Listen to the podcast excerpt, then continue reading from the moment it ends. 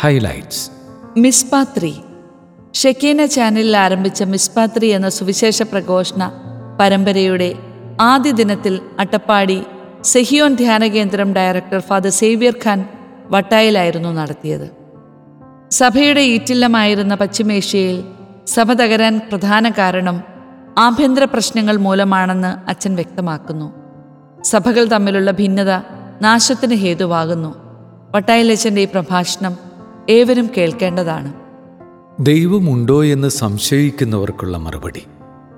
ലോകപ്രശസ്ത ശാസ്ത്രജ്ഞനായ doctor Francis Collins ദൈവവിശ്വാസത്തിലേക്ക് കടന്നുവന്ന ചരിത്രം നിരീശ്വരവാദികൾക്കും ഏകസത്യ ദൈവത്തിൽ വിശ്വസിക്കാത്തവർക്കും കൃത്യമായ ഉത്തരം നൽകുന്ന ഒന്നാണ്. ദൈവമുണ്ടോ എന്ന അന്വേഷണം ദൈവമുണ്ട് എന്നതിലേക്കും അവസാനമത് ക്രിസ്തുവിലേക്കും എത്തിച്ചേർന്നു.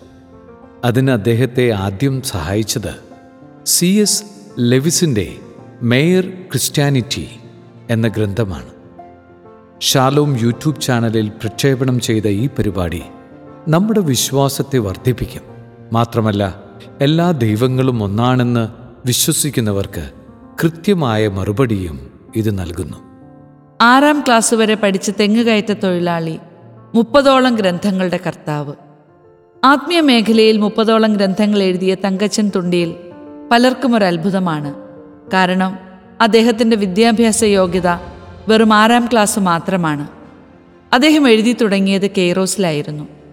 ഷെക്കീന ചാനലിലെ തീപിടിച്ചവർ എന്ന പരിപാടിയിൽ അദ്ദേഹത്തെ പറ്റിയുള്ള അഭിമുഖം പ്രക്ഷേപണം ചെയ്തത് പ്രചോദനാത്മകമാണ്. വിശുദ്ധർ മരിച്ചവരെ ഉയർപ്പിച്ചത് എന്തിനായിരിക്കും? Father Albert J Herbert saints who raised the dead എന്ന കൃതിയിൽ വിശുദ്ധരുടെ ജീവിതത്തിൽ മരിച്ചവരെ ഉയിർപ്പിച്ച നാനൂറ് സംഭവങ്ങൾ വിവരിച്ചിട്ടുണ്ട്. ധ്യാന മന്ദിരങ്ങളിലും മറ്റും നടക്കുന്ന അത്ഭുതങ്ങളും അടയാളങ്ങളും ചിലർക്കെങ്കിലും വിമർശന വിധേയമാണ്.